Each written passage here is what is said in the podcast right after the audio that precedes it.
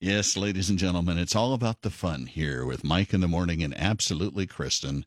As yet another word for the day has come our way, and that word would be Our word of the day is portentous portentous. and well, is a formal word that Uh-huh. describes something that gives a sign or warning a sign or warning. that Can- something is going to happen. So Uh-huh. this is like I need this word in my this life. is our day. I know. Something's always going to happen. I don't think it's good things, Mike. Okay. Would you perhaps would you Oh. perhaps use it in a sentence so we'd understand better? So it's an it's a Edgar Allan Poe's word, is, I Oh. guess. That's what you would best say it as. Uh-huh. Um, Edgar Allan Poe's stories are filled wo- with portentous foreshadowing. Well.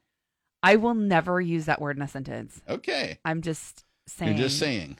Good All luck right. to everybody who chooses Good to luck. use that word today. Yes.